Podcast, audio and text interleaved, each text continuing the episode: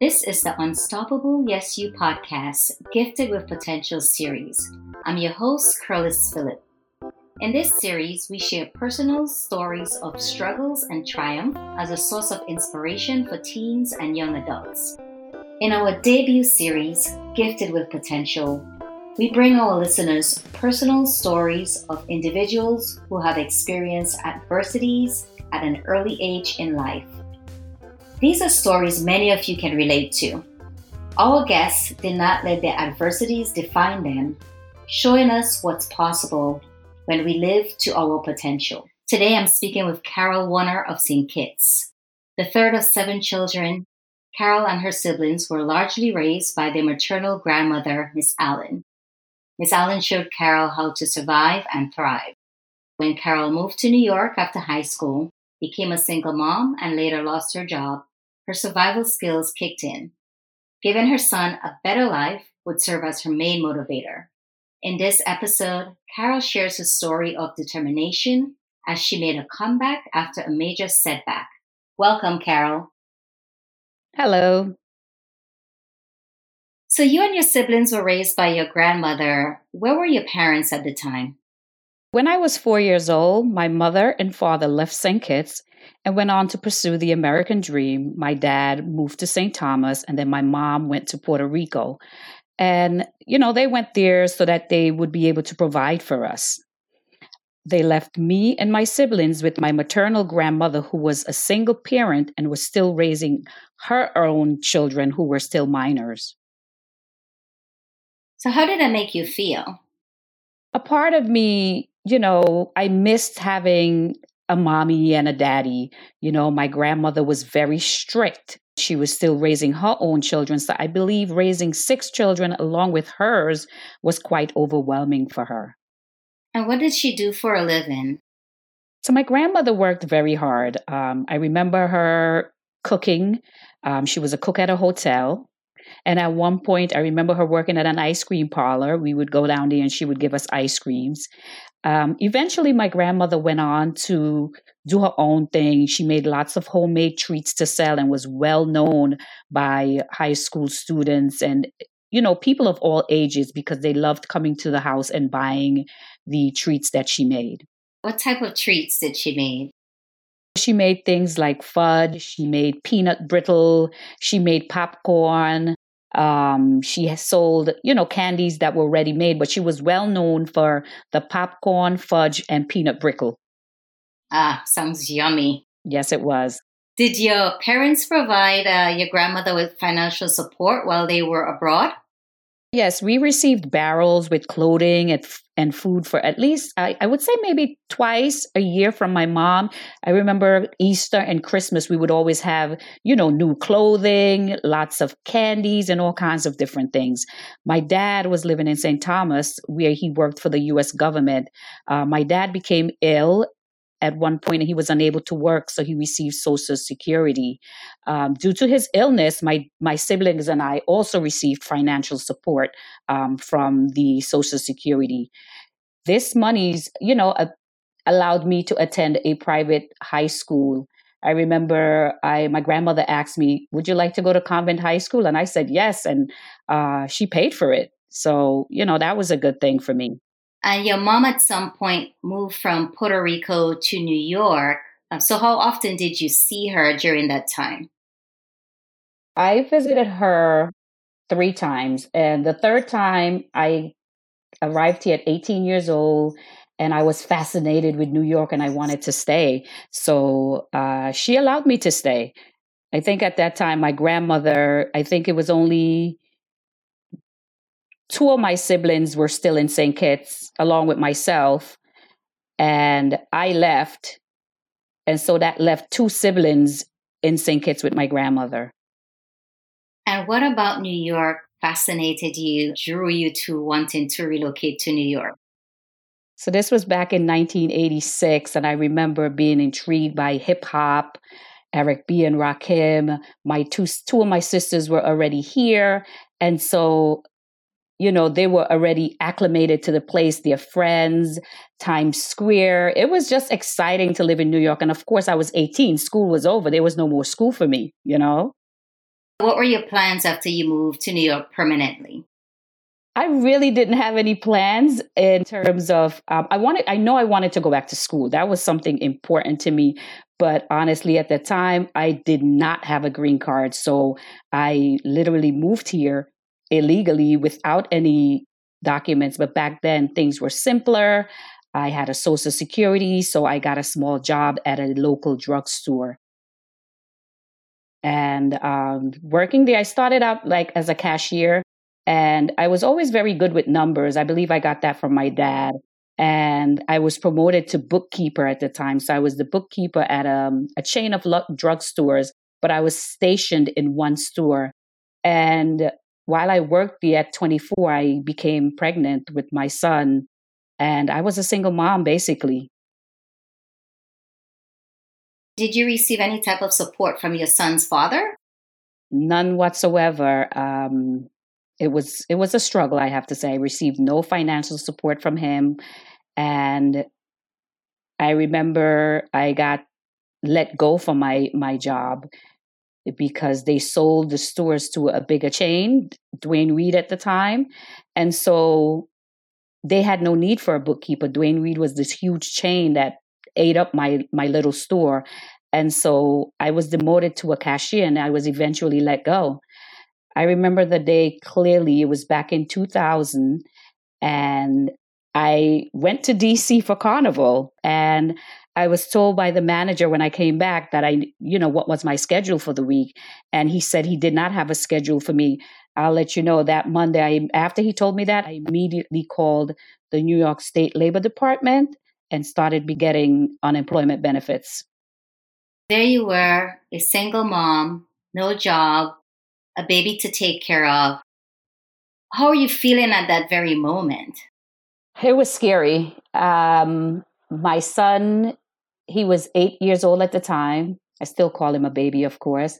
He was 8 years old at the time, and I sent him to Florida for vacation with his godfather. And he called me and he said, "Mommy, are we going to have to move back in with Grandma?" And I told him, "No, we are not." And I just stayed very strong. My family was very helpful in these trying times. And like I said, I always wanted to go back to school. And so I signed up and went back to college. And at that time, I also began to temp doing data entry at this huge company called Marsh & McLennan. You were balancing a full-time job, school, as well as your responsibilities as a single mom, right? Yes, I was. It was quite difficult.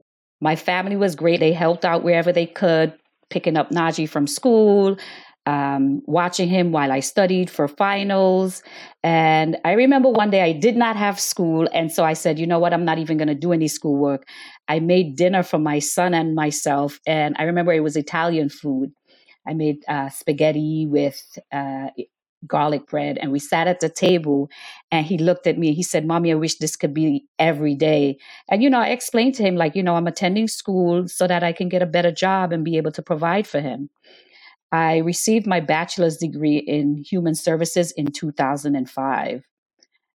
I can say it was a great experience just going up there. Of course, my son attended the graduation and it was wonderful. And what was your first role in civil service field? So after I got my degree, I held on to my job as a bookkeeper for a few years. I actually went on to another company and was the accounts payable manager. And I held on to that for about 2 years, but I felt it was time for me to put my degree to use.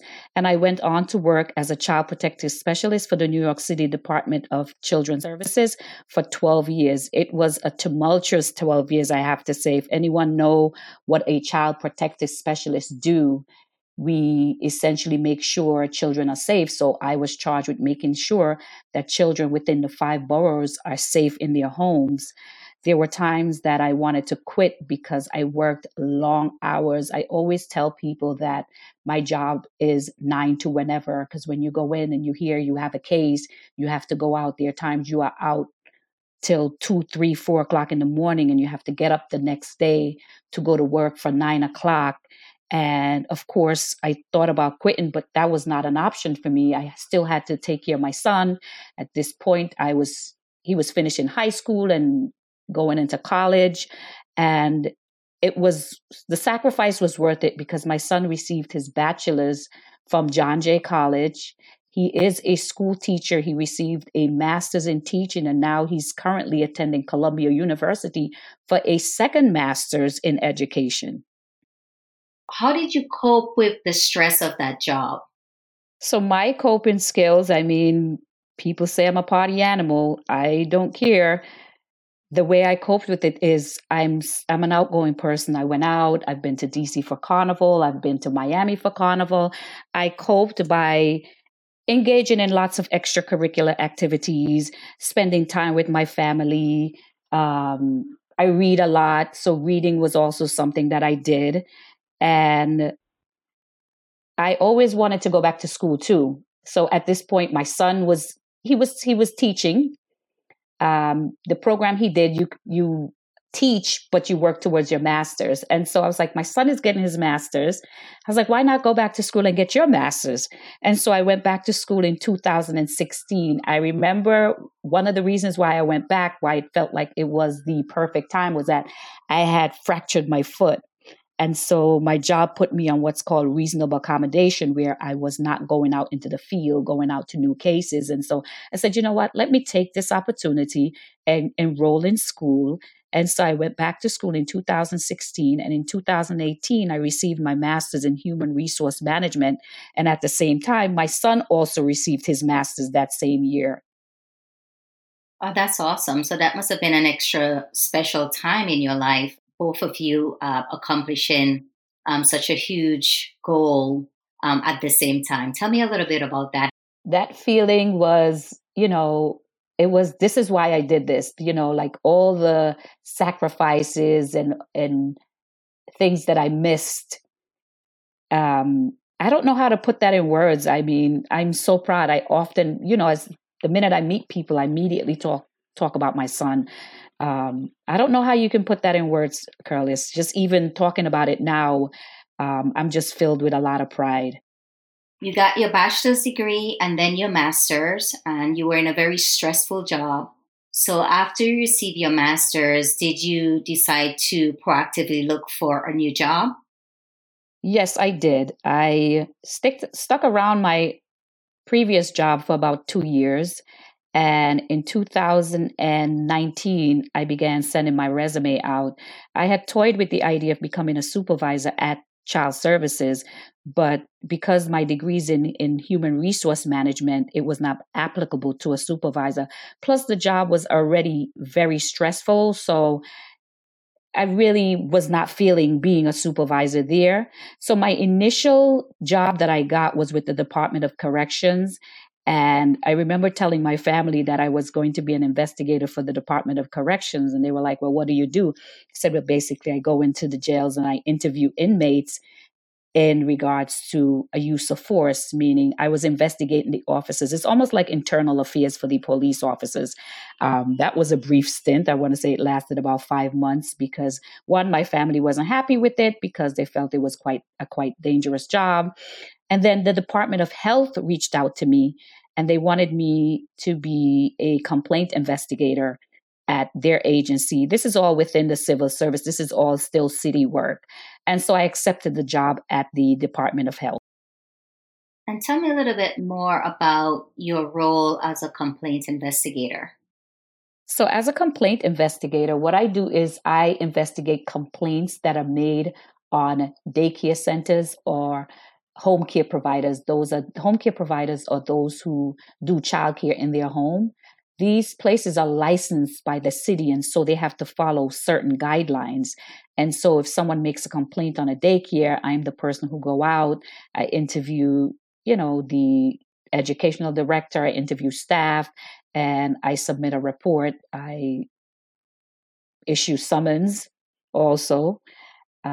So I'm quite happy with this job for now. I really like working for the Department of Health, and I can see myself going further there. I'm the new kid on the block, So, you know, I'm kind of taking my time, you know, feeling it out. And I'm trying to hang around for a little while here at this agency. And what do you enjoy most about that job? I actually, my colleagues, I want to say that I have a decent set of colleagues. It's not every job that you go to where you find people that are easy to talk to and easy to work with. Everyone that I met has been very helpful in training me. In October of 2019, and then during training, I was still training when COVID occurred. So basically, I've been home most of the time, but now that more things are opening up, I'm going out more and, you know, getting more of a feel of the job. As you reflect on your life and your experiences and your challenges, what advice would you give your younger self?